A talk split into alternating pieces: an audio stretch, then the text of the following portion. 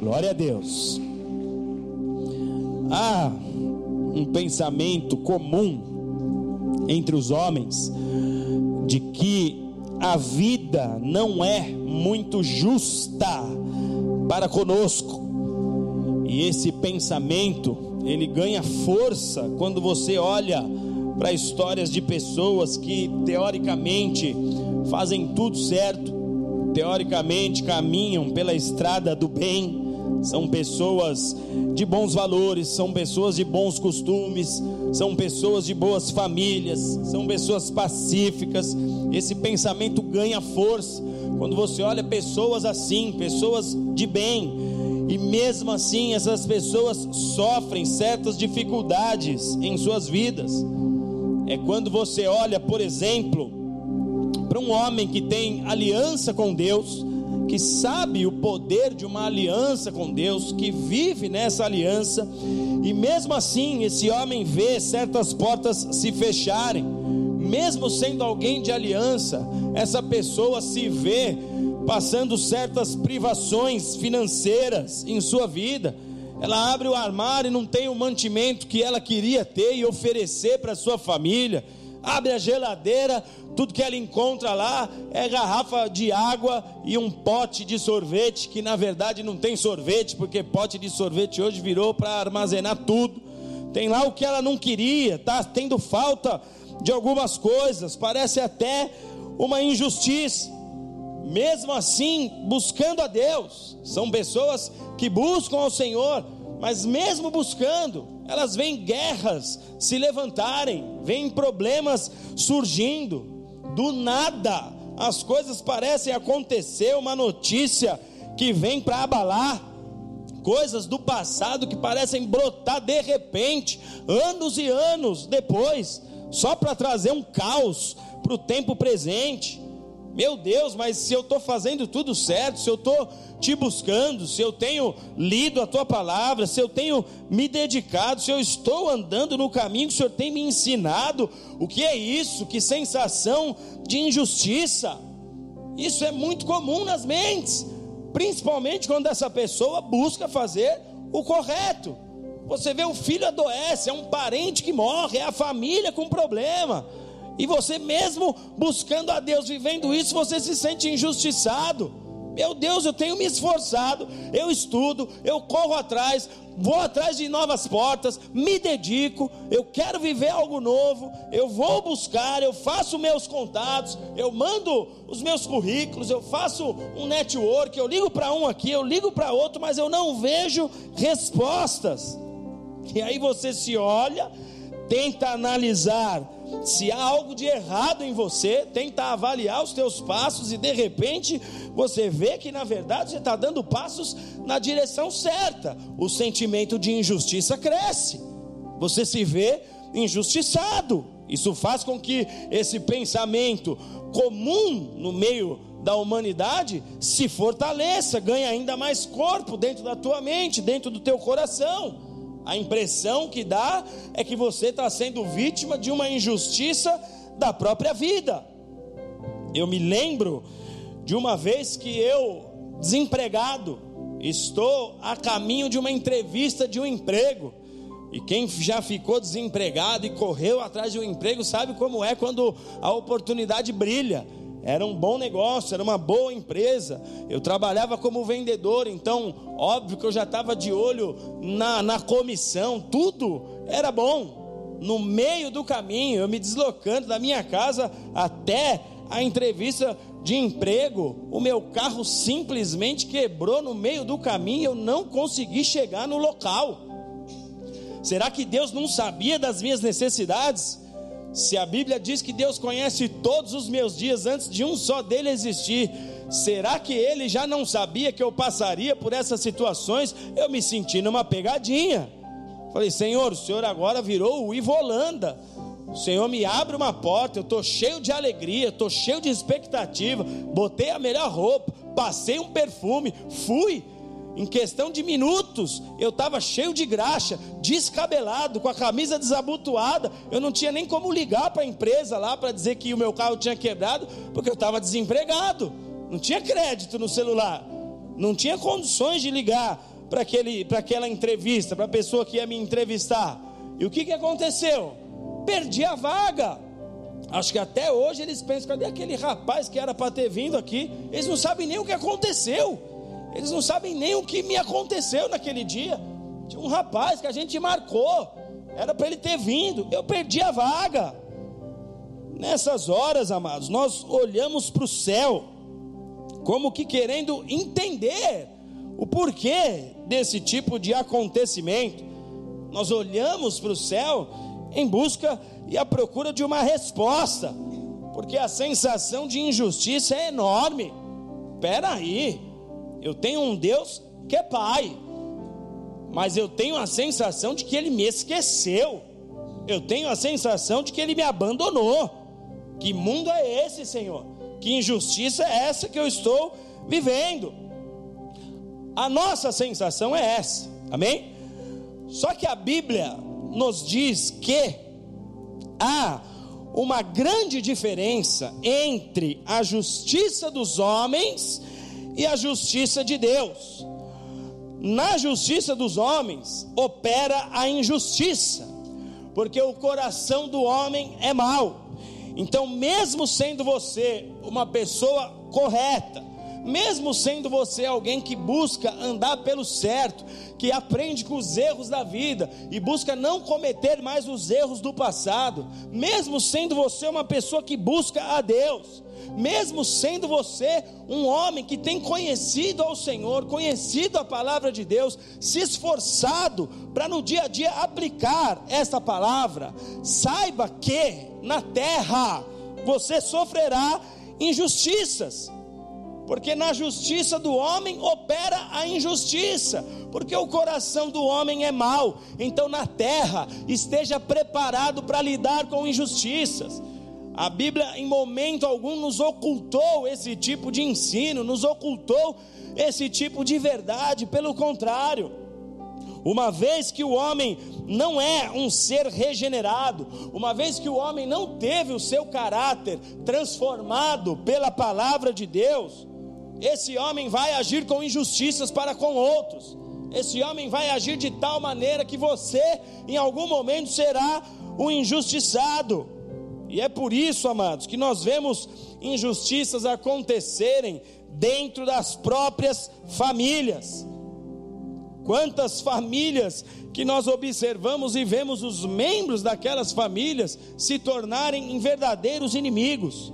Quantas pessoas sofrem injustiças dentro das suas famílias, porque escolheu uma profissão que os pais ou os outros membros da família não concordam com aquela profissão escolhida, porque é uma profissão diferente. Todo mundo ali vinha numa batida de ser advogado. O pai tem um nome já no mercado. Era só esse filho estudar, era só esse filho se capacitar. Ele ia já entrar nesse campo aberto, nessa estrada aberta pela família. Já tem um nome consolidado. Mas aí o filho deu na telha que ele quer ser um grafiteiro. Completamente oposto do que todo mundo foi. Na família todo mundo anda na beca, ele só quer andar de chinelo. E não há pecado algum nisso, é uma escolha. Ele quis ir numa direção. E aí ele passa a ser uma pessoa injustiçada dentro daquela família.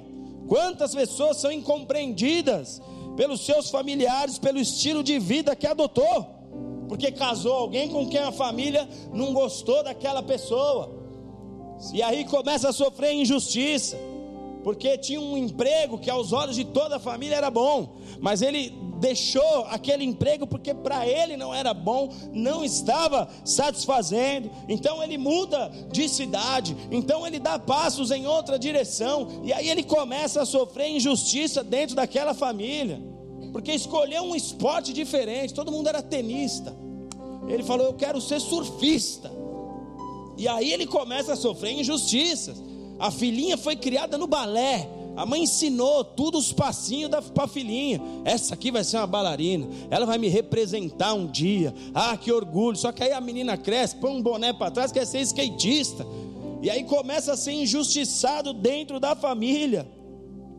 Quantos casos de pessoas que sofrem perseguições da própria família por causa da sua conversão, amados, por terem entregado suas vidas a Jesus. Sofrem perseguição de amigos, de familiares, das pessoas a quem ele ama. O cara estava na lama, a vida estava indo para o buraco, era mais uma estação, ele era capaz de pegar uma doença terrível, ele era capaz de morrer, mas aí ele quis ajustar a vida, ele teve um encontro com Cristo, o céu se abriu para ele, ele teve essa experiência, algo que talvez em palavras ele não consiga traduzir para sua família, mas ele sabe o que aconteceu aqui, e porque ele se converte, ele começa a ser perseguido pelas pessoas que ele mais ama. Sabe o que Jesus disse sobre isso? Mateus 10, 36, ele diz: Os inimigos do homem serão os da própria casa. Por que, que Jesus diz isso? Porque a conversão ela começa a trazer certos tipos de distanciamento, de comportamento. Um quer ir para um lado, outro quer ir para o outro. Um quer ter uma atitude que agrada a Deus, o outro não está nem aí, quer continuar indo para o carnaval, para o alalaô, encher a cara e ficar bem louco. Só que o outro fala: Eu já cansei, eu já me feri com isso. A minha alma sente a dor até hoje do que um dia eu fiz lá atrás. Eu quero agora uma vida diferente. E a família não entende. Eu já vi casos de pais que dizem: Minha filha, sai dessa igreja, vai aproveitar a sua vida, como se aproveitar a vida fosse ser louca do lado de fora, entregar o seu corpo por aí. Quantas pessoas sofrem perseguição porque estão se convertendo, porque estão entregando seus corações a Jesus. Na justiça dos homens opera a injustiça, porque o coração do homem é mau. É exatamente por isso, amados, que nós vemos casos de injustiça, até mesmo dentro das igrejas. Porque dentro das igrejas também há pessoas que ainda não foram transformadas em seu caráter. E aí haverá perseguição dentro da própria igreja. E aí haverá calúnia, e aí haverá difamação. Você vai ter pessoas se levantando contra você dentro da própria igreja, contra o seu estilo de fé, contra o seu estilo de adoração. Para que gritar desse jeito? Para que ser tão expansivo assim? Para que dar tanto glória assim? Para que falar desse jeito? Você não pode ser mais comedido, não poderia ser outro tipo de canção, não poderia ter outro tipo de comportamento. Dentro da própria igreja você tem esse tipo de perseguição. Mas sobre a injustiça dos homens, a Bíblia diz que um dia ela terá um fim. Amém? Isso tem que nos alegrar. Na justiça dos homens opera a injustiça, mas o Senhor diz que um dia essa injustiça dos homens terá um fim.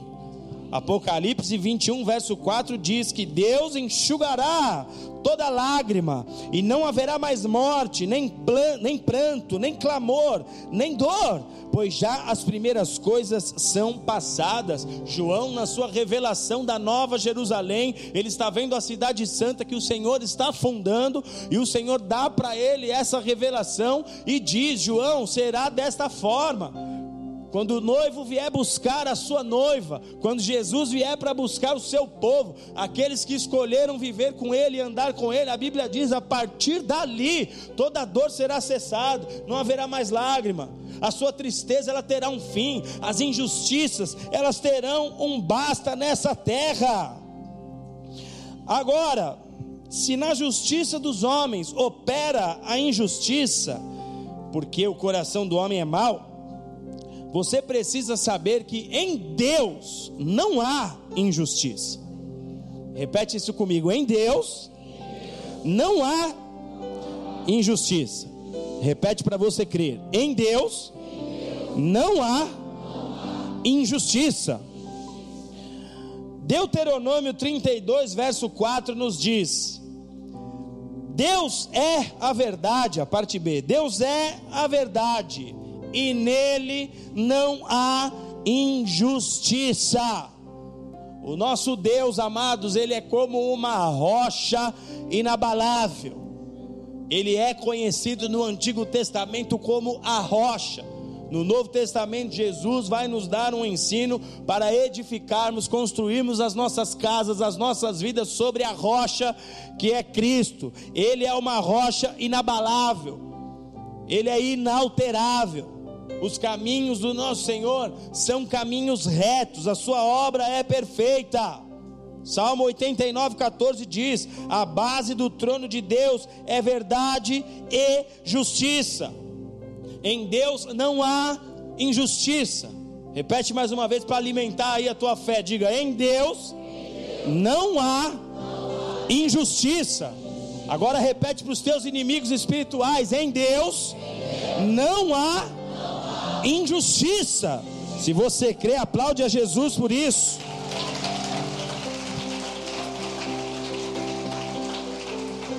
Em Deus não há injustiça. Na justiça dos homens opera a injustiça. É por isso que nós sofremos muitas vezes casos de injustiça. É por isso que nós assistimos casos terríveis de injustiça acontecendo na nossa sociedade. Mas em Deus, em Deus não há injustiça. Mas, pastor, como explicar eu caminhar na verdade, obedecer a Deus? obedecer a palavra do Senhor, ser fiel a Deus e mesmo assim viver injustiças? Uma das respostas é essa que eu dei aqui, você saber e entender que você está no mundo, e uma vez que você está no mundo, o coração mal do homem vai fazer com que a injustiça opere. Mas a segunda resposta é: em Deus não há injustiça, mas há ensino, há correção e há tratamento de Deus para conosco. Tudo o que acontece nas nossas vidas passa pela permissão de Deus. Alguns dos acontecimentos se dá pelos nossos próprios erros e pelas nossas escolhas, outras são permissões de Deus para aqueles que andam no caminho reto, para aqueles que procuram fazer o que é certo aos olhos do Pai, permissões para que Deus possa te lapidar, para que Deus possa te transformar. A única maneira do seu caráter ser transformado é Deus te permitir viver certos níveis de confrontos. A única maneira do seu caráter assumir um, um, formato semelhante ao caráter de Cristo é Deus permitir que certas lutas batam na tua porta. Do contrário, você não teria o seu caráter transformado. Segundo Hebreus capítulo 12, Deus corrige os filhos que ama. Hebreus 12, a partir do verso 5 diz: Filho meu, não despreze a correção do Senhor, não desmaies quando por ele for repreendido, porque o Senhor corrige a quem ama, açoita a todo o que recebe por filho. É para a disciplina que suportais a correção, Deus vos trata como filhos, pois que filho há a quem o Pai não corrige. Em Deus não há injustiça, mas há ensino há correção, há tratamento de Deus. No processo de regeneração de Deus em nós, no processo de transformação do nosso caráter, o próprio Senhor vai permitir que você tenha que lidar com certas injustiças. O próprio Senhor vai permitir que a injustiça bata na sua porta, para te aperfeiçoar. Essa é a maneira que Deus vai usar para te levar a amar a justiça de Deus. Quando Ele te permite viver em justiça, você passa a começar a desejar a justiça. E essa é uma das maneiras que Ele usa para te fazer aguardar a justiça dele em seu benefício. Uma hora, Deus vai te justificar diante das injustiças, e é isso que a fé tem para te ensinar.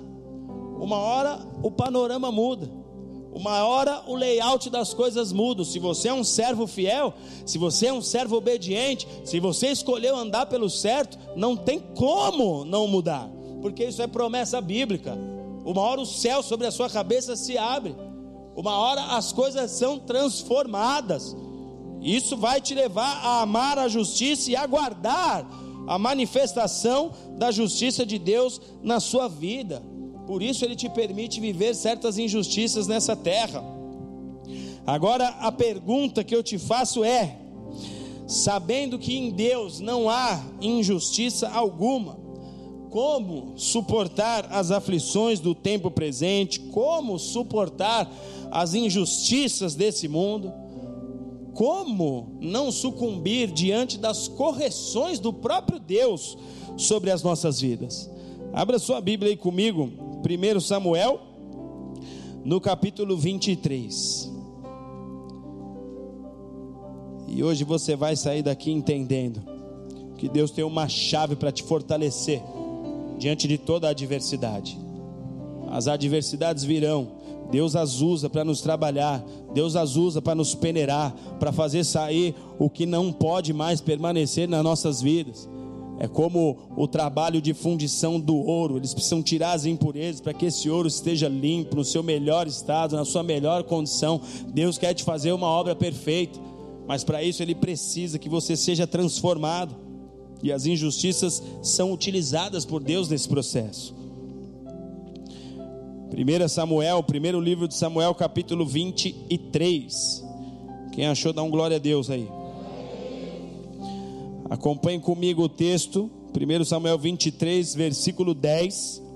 Diz assim: E disse Davi: Ó Senhor, Deus de Israel, teu servo escutou que Saul procura vir a Keila, a fim de destruir a cidade por minha causa.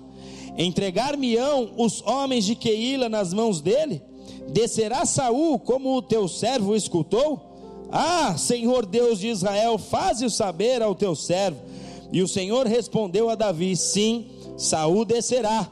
E disse mais Davi: Entregar-me-ão os homens de Keila a mim e aos meus homens nas mãos de Saul? E o Senhor respondeu: Sim, eles o entregarão. E então Davi se levantou com os seus homens, cerca de seiscentos, e saíram de Keila e foram-se aonde puderam. E sendo anunciado a Saul que Davi escapara de Keila, cessou de sair contra ele. Davi permaneceu no deserto, em lugares fortes, e ficou na região montanhosa no deserto de Zif Saul buscava-o todos os dias, porém Deus não o entregou nas suas mãos.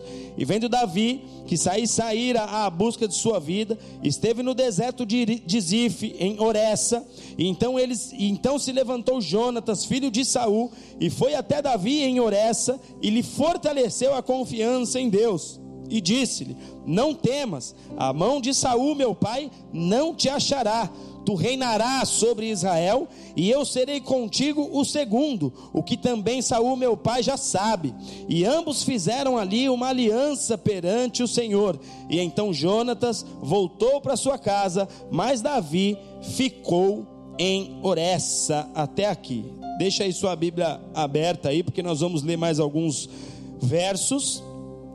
O rei Davi, tão conhecido, tão usado em diversas ministrações, ele nesse momento está vivendo uma fase difícil de sua vida, porque o rei que estava em Israel sobre o trono era Saul, e este Saul está perseguindo a vida do rei Davi.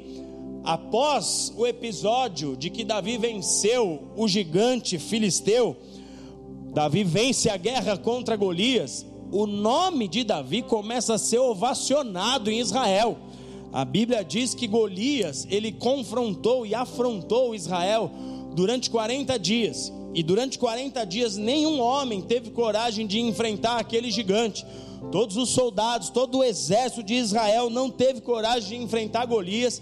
E Davi, ainda menino, foi lá e arrancou a cabeça de Golias. Esse ato heróico de Davi fez com que o povo começasse a olhar para Davi e entender: esse homem não é um homem qualquer, porque ninguém aqui teve coragem, nem o próprio rei Saul teve coragem de enfrentar Golias. Esse homem é um homem de Deus. E a Bíblia diz que ele começa a ser ovacionado. As mulheres de Israel cantavam em nome de Davi. Elas cantavam dizendo que Saul foi capaz de matar milhares, mas Davi matou dez milhares. Elas cantavam que Davi era muito mais forte, muito mais corajoso, muito mais cheio de glória do que o próprio rei Saul. Saul, quando começa a escutar esse tipo de comportamento por parte do povo, a Bíblia diz que ele é tomado por uma inveja. Na verdade, Saul já estava em decadência espiritual na sua posição de rei. Ele foi um homem rebelde, ele teve alguns comportamentos reprovados pelo Senhor, mas quando ele vê que Davi está crescendo, que o nome de Davi é o nome mais desejado naquela cidade, que as pessoas estão ovacionando, cantando o nome dele, que há uma aceitação de Davi em meio de todo o povo, ele começa a olhar Davi como um adversário. Saul já tinha escutado do profeta Samuel que Deus não continuaria a linhagem real a partir da casa de Saul. Deus havia rejeitado a, a linhagem de Saul por causa da desobediência. Ele começa a olhar para Davi como um possível sucessor. Ele ainda não sabia. Ele começa a olhar e fala: Poxa, se esse cara venceu o gigante, que ninguém aqui teve coragem, se esse cara está ovacionado, se esse cara está na boca de todo mundo, muito provavelmente ele é o próximo rei de Israel, porque Samuel já tinha dito para Saul: Deus já separou outro rei, Deus já tem alguém para ocupar o trono. Então Saul agora passa a olhar para Davi como um adversário. E Davi começa a sofrer perseguições por parte do rei Saul, perseguições injustas, porque Davi não havia feito nada de mal para ninguém, porque Davi não tinha cometido erro algum, porque Davi não tinha cometido falha com o rei, porque Davi não tinha sido um traíra, Davi não tinha sido um homem de maus comportamentos. Ele começa a sofrer perseguição injusta por parte do rei Saul no capítulo 18 de 1 Samuel, nos versos 10 e 11, a Bíblia diz que o rei Saul, tomado de inveja, Davi está tocando uma harpa para Saul, porque Saul ele já estava sendo tomado por espíritos demoníacos, ele ficava endemoniado, possesso, ele só conseguia dormir se Davi tocasse uma canção para ele. Davi era um adorador de mão cheia.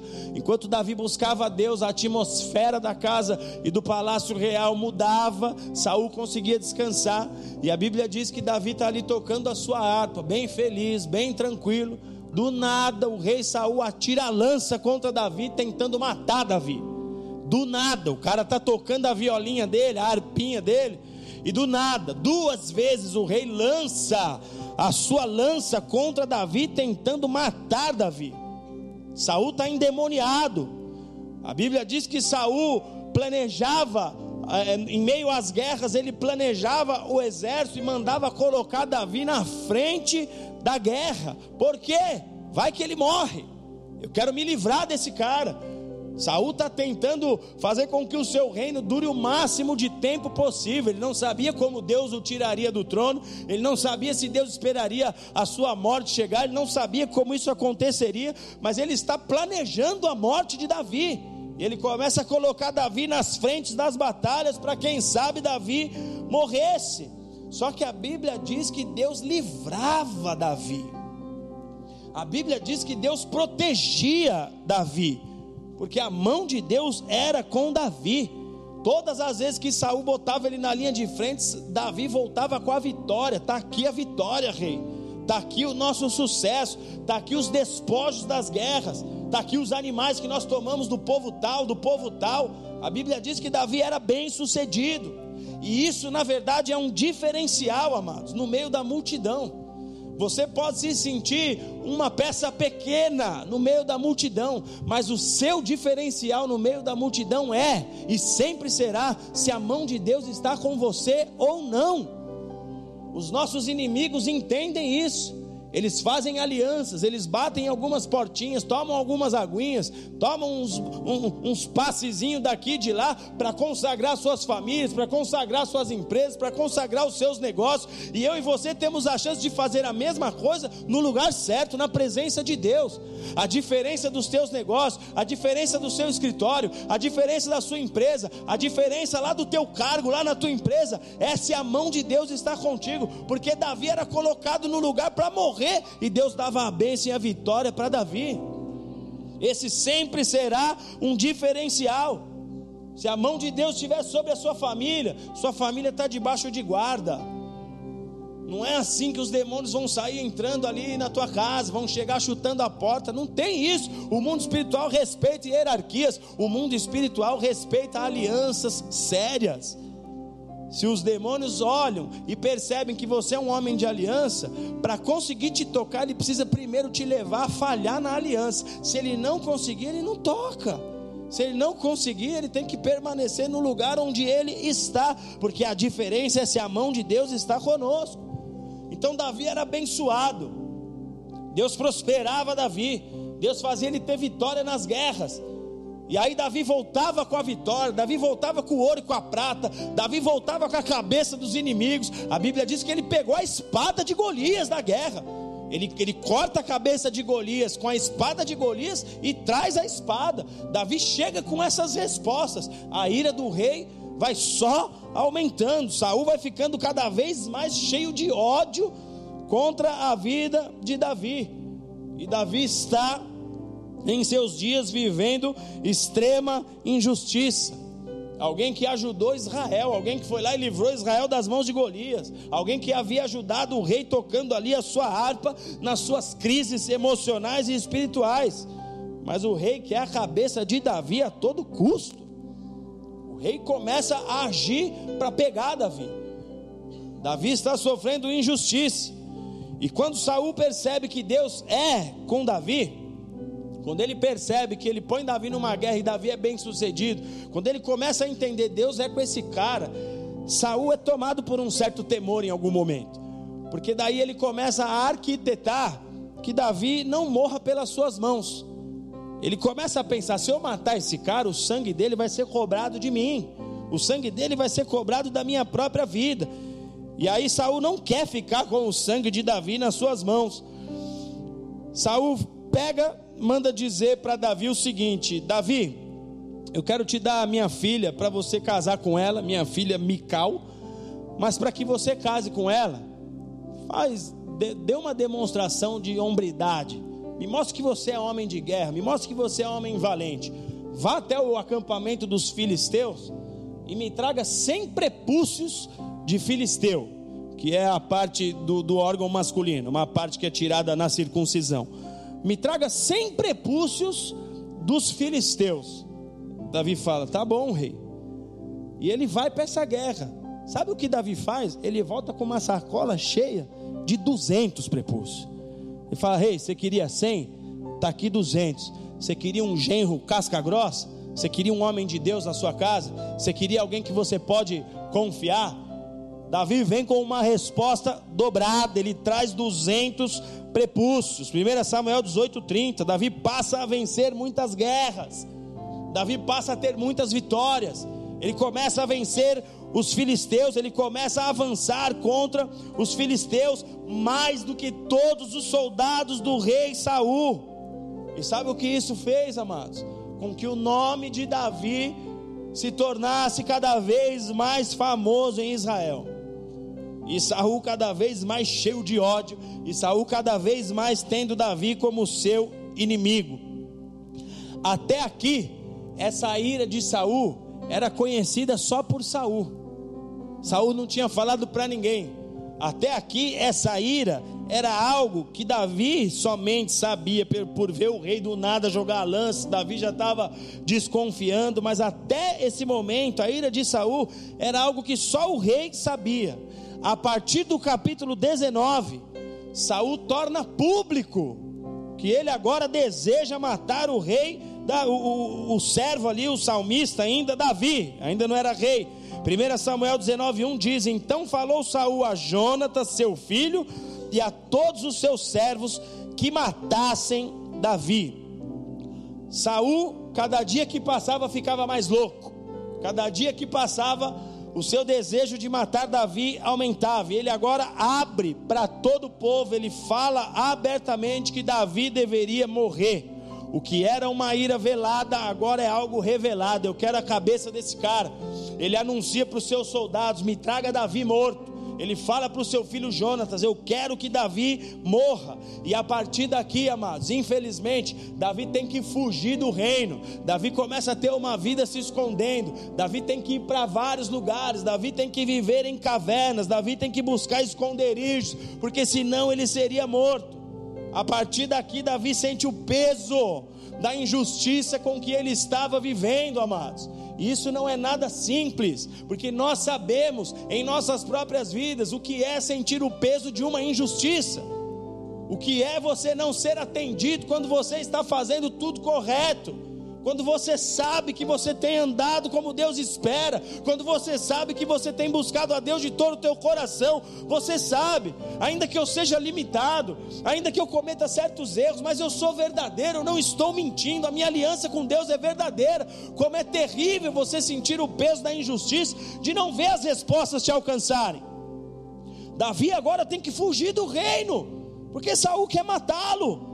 E ele sente o peso da, da injustiça que ele está vivendo. 1 Samuel, capítulo 20, verso 1, ele diz assim: Que fiz eu? Qual é o meu crime? Qual é o meu pecado diante de Saul para que ele queira me matar? Davi queria entender por que, que Saul quer me pegar. Eu nunca fiz nada para o rei, eu sempre fui leal, eu sempre fui sério, eu sempre fui um homem justo. Por que, que Saul quer me matar?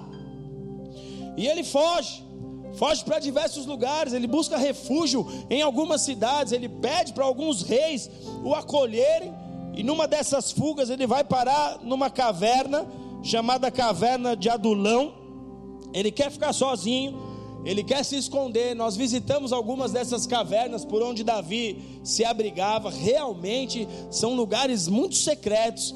É, é, muito possível você até se perder dentro dessas cavernas se você não conhece o lugar, e Davi não tinha bússola, Davi não tinha GPS, ele só tinha o Espírito Santo, ele só tinha o Senhor. Ele vai parar numa caverna chamada Caverna de Adulão, porque esse homem queria ficar a sós com Deus, ele queria se derramar na presença do Senhor. Só que aí a Bíblia diz que quando ele vai parar na caverna de Adulão, a sua família fica sabendo que ele está naquela região, que ele está naquela caverna, e a Bíblia diz que os seus familiares foram até lá para visitar Davi, e além da sua família, chegaram mais 400 homens do povo para entrar naquela caverna com Davi. 1 Samuel 22, 1 e 2 nos narra isso. Davi se retirou para a caverna de Adulão. Quando seus irmãos e toda a casa de seu pai souberam disso, desceram ali para estar com Davi. E ajuntaram-se a ele todos os homens que se achavam em aperto, e todos os homens endividados, e todos os amargurados de espírito, e ele se fez chefes deles. E eram com ele uns quatrocentos homens. Davi quer ficar sozinho. Davi não quer encontrar ninguém. Davi quer ter paz. Davi quer ter somente a presença de Deus. Ele querendo ficar só e de repente chega 400 homens, além da sua família, mas homens cheios de problemas. Sabe quando você quer ficar sozinho? Você não quer ver ninguém. Você está passando pelas suas próprias lutas, tendo que lidar com os seus próprios sentimentos tendo que aprender a se conhecer, tendo que aprender a dar a volta por cima diante de tantas coisas que acontecem na sua vida. Você não quer falar, você desliga celular, você quer ter paz, mas de repente bate na tua porta, tua mãe, teu pai, tua sogra, teu sogro, os, os cunhados e mais 400 homens, tudo endividado, tudo cheio de problema, tudo gente rejeitada, tudo gente cheia de ferida nas suas almas, ele querendo ficar só e de repente as pessoas vêm para buscar apoio com Davi. De repente as pessoas estão ali para querer um auxílio de Davi. Ele querendo ter um tempo com Deus, mas não consegue. E parece que é assim que acontece conosco. Quanto mais as coisas apertam, quanto mais situações contrárias se levantam contra as nossas vidas, as pessoas chegam, parece que pedindo ajuda. É aquele dia que você não queria estar na célula, é aquele dia que você falou, hoje eu não vou, e alguém te liga, oh, que hora que é a célula que eu quero ir com você? É aquele dia que você não quer pregar, porque você está emocionalmente abalado, mas é o dia que mais as pessoas vêm te pedir conselho, mais as pessoas vêm te pedir ajuda, mais as pessoas vêm te pedir que faça algo por elas. É aquele dia que você não quer sair da sua cama mas é o dia que Deus mais te dá a chance de evangelizar outras pessoas, porque Ele coloca essas pessoas no teu caminho e essas pessoas estão ali para te pedir uma migalha, para te pedir uma ajuda, porque há uma luz de Deus em você e Deus faz com que elas andem na direção dessa luz. E sabe o que eu aprendo com isso, amados? Que Deus quer nos ensinar uma verdade espiritual com tudo isso. Uma verdade que diz assim: cuide das minhas coisas, que eu vou cuidar das suas.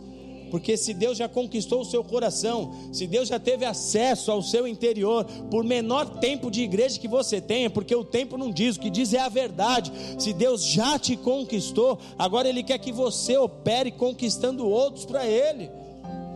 Pô, mas e a minha dor? Entrega a tua dor para mim. Mas e a minha injustiça? Em mim não opera injustiça. Algo eu estou trabalhando, algo eu estou movendo, algo eu estou lapidando. Você não consegue enxergar com esses olhos aí, mas se você entender que a tua fé consegue enxergar coisas que você jamais imaginou que seriam possíveis, é por isso que Deus te põe em lugares para ajudar e para auxiliar. É por isso que você escuta tanto a voz do Espírito Santo te dizer: se envolve, se envolve porque situações de injustiça existirão vindas dos homens, e Deus pode a todo momento nos levar em situações onde Ele precisa lapidar as nossas vidas. As pessoas estão ali, era como se Davi estivesse dizendo: se vocês soubessem o que eu estou vivendo, para chegarem aqui, todos vocês, na situação que vocês estão, só que a Bíblia diz que Davi pega aqueles homens, ele forma um exército com aqueles homens. A Bíblia diz que é o exército mais poderoso que já existiu em Israel. Eles eram conhecidos como os valentes de Davi. Eles eram conhecidos como pessoas que derrotavam diversos inimigos, mas olha o começo deles: endividados, amargurados, cheios de problemas. Você nunca sabe onde você vai, você nunca sabe até onde Deus vai te levar e nem o que Deus fará com as pessoas que estão do seu lado. Então não despreze a dor, não despreze a dificuldade, não despreze esses momentos. Não despreze, mas semeie nessas vidas, trabalhe por alguém, se envolva com as coisas de Deus, porque Ele está cuidando das suas e está aqui para te dizer nessa noite que não há injustiça operando nele, tudo está sob controle. Você pode se sentir desamparado, mas Deus é aquele que está atento às suas necessidades. Você pode se sentir rejeitado, escanteado, mas não é o caso diante de Deus. Ele está cuidando de ti. Você fez uma aliança, você abriu o teu coração, você se entregou de verdade. Agora deixa ele conduzir. Agora deixa ele te ensinar. Deixa ele te levar até os lugares que ele mesmo já desenhou para a tua história. Para de tentar dar opinião para Deus. Davi não está dando opinião. Davi está correndo porque a sua vida está em risco, ele está se escondendo porque ele não quer falhar contra o rei, porque na história você vai perceber que ele teve chances de matar Saul, inclusive. Uma das oportunidades ele cortou um pedaço da orla do manto do rei. Numa outra oportunidade a Bíblia diz que o rei está aliviando o ventre na caverna. Davi chega por trás, pega a espada, fala: Olha aí, se eu quisesse te matar, eu não tenho nada contra ti, rei. Por que, você está me perseguindo? Por que, você não me deixa em paz? Eu quero te servir até o final. Eu quero te servir até o seu último respirar. Davi era um homem leal. Davi era um homem sério diante de Deus. Esse aqui é um tempo tão difícil para a vida desse homem que durante essa fuga dele, em diversos momentos ele compôs vários dos salmos que nós lemos em meio a esse cenário. O seu coração angustiado, o seu coração apertado, mas ele permanece com a sua fé ereta diante de Deus. O Salmo 59, por exemplo, Salmo 59, verso 1 Diz assim: Livra-me, ó Deus, dos meus inimigos, defende-me daqueles que se levantam contra mim, livra-me dos que praticam a iniquidade e salva-me dos homens sanguinários. Eles amam, eles armam ciladas contra a minha alma, os fortes se ajuntam contra mim, sem transgressão minha ou pecado meu, ó Senhor. Sabe quando ele compôs esse salmo? Quando o rei Saul dá uma ordem para que a casa do pai de Davi fosse cercada, vai lá, cerca a casa do pai dele, a hora que ele sair, vocês peguem ele e tragam. Porque nós temos que matar esse cara. Só que ele está fugido, ele está escondido. E ele está aqui compondo esse salmo: Senhor, os caras querem a minha cabeça, sem pecado meu. Me ajuda, me protege. Durante esse período ele escreveu salmos, Salmo 54, verso 1: Salva-me, ó Deus, pelo teu nome, faz-me justiça pelo teu poder. Estrangeiros se levantam contra mim, tiranos procuram a minha vida. Esse salmo ele compôs quando ele está numa terra refugiado. Os homens daquela terra veem que eles estão lá, que ele está lá, sabem que Saul está perseguindo ele, eles vão lá em Saul e falam: ó, Davi está no nosso território. Vem aqui, pega ele aqui. O Salmo 57 ele compôs na caverna. Ele diz: Tem misericórdia de mim, ó Deus, porque a minha alma em ti se refugia, à sombra das tuas asas eu me abrigo, até que passem as calamidades. Davi está vivendo injustiças. Na verdade, o nosso Jesus viveu injustiças. Se você olhar para todas as histórias dos homens de Deus, sempre houveram injustiças para com esses homens. Porque nós estamos no mundo, amados. E nesse mundo existirão essas injustiças. Nós não podemos nos revoltar. Nós não podemos agir com a mesma moeda, nós não podemos responder do mesmo jeito, porque o Senhor tem transformado as nossas vidas para que nós passemos a amar a justiça. Quando a Bíblia fala que o sangue de Abel clama diante de Deus por causa do homicídio que seu irmão cometeu contra ele, que Caim cometeu, esse clamor que muitas vezes a gente fala, ah, Senhor, faz justiça. E se a justiça de Deus ali era para que Caim se arrependesse e não para que Caim fosse morto? Muitas vezes a gente ora para que Deus faça justiça contra aqueles que nos perseguem, ora para que algo ruim venha contra eles, o desejo do nosso coração é esse, e nem é isso que Deus quer, porque o próprio Davi orando, ele falava assim: Mas não tira a vida deles, não tira a vida deles. Só tira eles do meu caminho de querer me matar, de querer o mal contra mim. Eles, porém, Senhor, transforma. Eles, porém, Senhor, cura. Porque senão nós estaríamos indo na contramão do que Jesus nos ensinou sobre perdão, sobre amar até mesmo os nossos inimigos. Nós sofreremos injustiças sim, não é porque somos cristãos, não é porque você gosta de uma posição espiritual que essas coisas não acontecerão, pelo contrário, enquanto estivermos nesta terra, sofreremos as injustiças vindas dos homens. E da parte de Deus o seu trabalhar, da parte de Deus o seu peneirar sobre as nossas vidas. Da parte de Deus, Ele quer transformar o nosso interior, porque nós somos aqueles que precisamos amar a justiça porque por meio da justiça que nós aprenderemos a amar, essa justiça vai operar salvação na vida de muitos. Essa justiça vai operar transformação no meio das famílias, e é isso que o Senhor quer nos ensinar. Davi está sofrendo injustiça. Mas no texto que nós lemos de 1 Samuel 23, nós encontramos a chave de Davi para suportar as injustiças. Porque a questão aqui é como suportar. As injustiças virão, sejam dos homens ou Deus nos permitindo tê-las de outra esfera. As injustiças virão, mas como suportar as injustiças?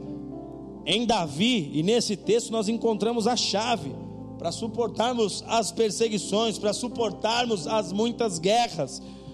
1 Samuel 23, 16, o texto que nós lemos, o verso 16 diz assim: Jonatas foi até Davi em Oressa e lhe fortaleceu a confiança em Deus. Declare isso comigo: confiança em Deus. Davi tem Saul no seu cangote. Ele está jurado de morte. Ele está com o seu nome na lista. Ele é o primeiro da lista. O primeiro inimigo do rei é Davi ele sabe que ele está à beira da morte. Ele está escondendo-se, se escondendo em cavernas, em abrigos, em territórios estrangeiros para não morrer. Ele está ele tá correndo da morte, literalmente correndo da morte. A qualquer momento ele poderia estar dormindo e Saul chega com seus homens e fala: Acabou para você, Davi. Mas nesse verso aqui nós encontramos a chave para suportarmos essas injustiças, essas perseguições. O texto de Jonatas foi até Davi, em Oressa, enquanto ele está fugindo, uma das regiões por qual ele passou, e ali lhe fortaleceu a confiança em Deus. A palavra confiança que aparece aqui neste verso significa força. Repete comigo: força. Quando Jonatas vai até Davi, Davi está passando por esse processo todo Jonatas vai até ali para fortalecer a força de Davi. E o que, que isso quer dizer para nós, amados? Biblicamente falando, a nossa confiança em Deus representa a nossa força. Sabe onde é que está a sua força? Na sua confiança em Deus. Então, pelo nível da sua confiança em Deus, você vai conhecer o tamanho da sua força. Pelo nível da sua confiança. Será que você é capaz de andar com Deus de olhos fechados daqui por diante? Será que você entrou num nível de confiança de hoje é dia 1 de março? Eu tenho certeza que do meu ano o Senhor já está cuidando eu tenho certeza que daqui cinco anos, daqui dez anos, eu estou caminhando com Deus. Eu, eu escolhi esse caminho, eu escolhi essa jornada. Eu posso ficar tranquilo que Deus está cuidando de mim, Ele está cuidando dos meus filhos, Ele está cuidando dos meus negócios, Ele está cuidando do meu, do meu ministério, Ele está cuidando de tudo que é meu. Você pode caminhar nesse nível de segurança, de certeza, ou você ainda é abalado pela ansiedade, ou você ainda é abalado pela dúvida, ou você ainda é abalado pelo medo, porque o oposto da força é justamente o medo. A fraqueza é medo. A sua força é a sua confiança. Pelo nível da sua confiança, a sua força pode ser medida. Jonatas foi até Davi fortalecer a força de Davi. Jonatas foi até Davi falar para ele coisas que Deus falou, por exemplo, para Josué: ser forte, seja forte aí. Jonatas foi falar para Davi, Jonatas foi usado por Deus ali. Jonatas foi falar para Davi coisas que Jesus falou para nós tem de bom ânimo, vocês vão ter um monte de injustiça nessa terra. Não pensem em vocês, porque vocês são os meus filhos, os meus representantes nessa terra, que as injustiças não vão chegar. Pelo contrário, Jesus falou que nós seríamos perseguidos. Na história da igreja, o que se vê é cristão sendo perseguido. Na história do povo de Deus, o que se vê é o povo de Deus sendo perseguido. Mas a maneira de você suportar esse tipo de perseguição e afronta, a maneira de você suportar as injustiças é através da sua confiança em Deus. Porque o nível da sua confiança revela o tamanho da sua força. Confiança em Deus representa a nossa força. Diga assim: a minha confiança em Deus é a minha força. Diga assim: Senhor Jesus, aumenta a minha confiança em Ti, porque assim a minha força aumentará. Olha o que diz Isaías capítulo 3, verso 15. Porque assim diz o Senhor Deus, o Santo de Israel: em vos converterdes e em sossegardes está a vossa salvação, na tranquilidade e na confiança está a vossa força. Quando você se converte e sossega da loucura, está a tua salvação. Mas quando você tem tranquilidade e confiança em Deus, você tem força. Porque é na confiança que está a vossa força. A confiança nada mais é do que um posicionamento de fé. Quando eu confio em Deus, eu tomei uma posição, Senhor, eu escolhi confiar. Eu escolhi confiar o meu coração à minha amada e vice-versa. É uma posição. Eu escolhi confiar a você cuide bem dele. Nós sabemos que na terra os homens podem falhar, mas em Deus não há injustiça. Deus não muda. Deus é o mesmo ontem, hoje e para todo sempre. Então a confiança em Deus é um posicionamento de fé. E esse posicionamento, ele é revertido em força para que você possa prosseguir. Quer receber força de Deus? Aumenta o teu nível de confiança em Deus. Senhor, eu não vou ficar me abalando aqui se o meu marido chegou ou não chegou. Eu vou continuar confiando que o Senhor já tem meu marido, já tem minha família, já tem tudo preparado. Se eu não vou ficar me abalando se a porta abriu ou não abriu. Eu não vou ficar permitindo que o meu emocional viva de picos, parecendo a, a, a bolsa de valores. Eu não vou permitir que o meu emocional fique abalado, porque certas respostas ainda não chegaram. Eu escolhi confiar, Senhor. E se eu escolhi confiar, eu escolhi descansar. Porque ou o Senhor é Deus na minha vida ou não. Porque ou eu ando com Deus ou não. Ou eu fiz uma aliança com Ele, confiando toda a minha vida a Ele, ou não. Ou eu tenho certeza de quem Ele é na minha vida, ou não. A confiança é essa tranquilidade. Ela, ela, ela revela uma postura de um homem de Deus. Eu escolhi confiar, Senhor. Porque muitas das vezes você tem pessoas ao seu redor que ficam buzinando na tua orelha, dizendo que tal coisa não aconteceu, que o tempo está passando para você. Aí as propagandas, elas também trabalham nesse sentido porque elas mostram pessoas conquistando coisas que você ainda não conquistou, elas mostram pessoas vivendo coisas que você ainda não viveu, que você ainda não, não, não chegou ao teu encontro. E aí, nesse, por causa dessa questão da comparação e de pessoas dizendo para você que você não está dando certo, que as coisas não estão sendo verdade, escritas de maneira correta, você abraça essa ideia e a sua confiança deixa de existir. E uma vez que a sua confiança deixa de existir, tua força vai lá embaixo. Você está sem imunidade. Qualquer vírus que colar te pega na hora. Te pega na hora. Qualquer mentira que o diabo contar, ele consegue te arrastar. Qualquer papinho furado que você abraça e se arrebenta depois. Quantas pessoas que não se arrebentam assim emocionalmente, porque não aprenderam a confiar que Deus sabe exatamente o teu número, filha. Ele sabe o teu número. Não adianta você calçar 38 e querer vestir um 42.